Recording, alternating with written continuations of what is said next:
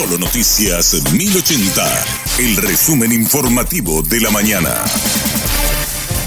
Hola, soy Susana Arevalo y este es el resumen informativo de la mañana. Camioneros, conductores de plataformas de transporte y transportistas escolares se manifiestan desde hoy en varios puntos del país. Exigen la reducción de 1.500 guaraníes en el precio del gasoil tipo 3 y de la nafta de 93 octanos. No descartan cerrar rutas en los puntos donde se concentran. Darío Toñanes, líder del gremio, afirmó que ya no conversarán con el gobierno. Decidimos salir a las calles porque no hubo acuerdo y no hay la voluntad de solucionar este problema. Creemos que se puede sabemos que se puede. Hemos decidido todos los gremios, ¿verdad? En la última reunión que tuvimos de no sentarnos más con el gobierno. Ya 20 veces nos fuimos a sentarnos con mesa y aquí siempre salimos con algo distinto, ¿verdad? Y no favorable para nosotros, ¿verdad? Entonces hemos decidido que cuando el gobierno decida realmente bajar los precios y qué, qué precios quieren poner, que anuncien a través de ustedes, de tal modo que toda la ciudadanía sepa qué es lo que el gobierno está proponiendo.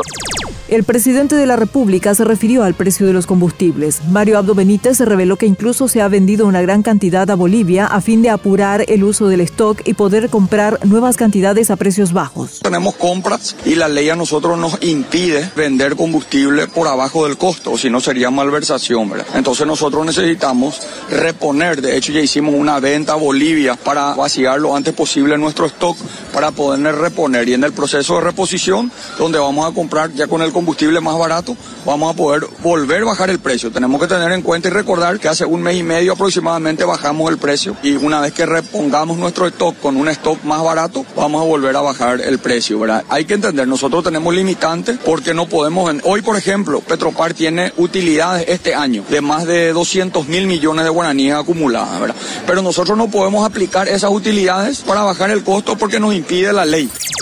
El presidente de Petropar, Denis Litsi, estimó que en octubre podría darse una reducción en el precio de los combustibles. Sin embargo, advirtió que ahora mismo no se dan los números para la baja precios no dan, nosotros somos tomadores de precios, como todos sabemos no tenemos petróleo, no tenemos refinería, compramos un producto terminado. Entonces compramos el diésel y lo traspasamos, le cargamos 1% de biodiesel al tipo 3 y le cargamos un aditivo al tipo 1. Eso es lo que le hacemos al diésel, pues. En la nafta también solamente eh, importamos el RON 91, de la nafta virgen y le aplicamos un 25% aproximadamente de alcohol que sí compramos en el país. El único componente del combustible que nosotros compramos en, Paraguay es el alcohol. Y lastimosamente compramos ese producto terminado, ¿verdad? Y no, no nos permite hoy bajar los precios y mucho menos al monto que están solicitando los camioneros.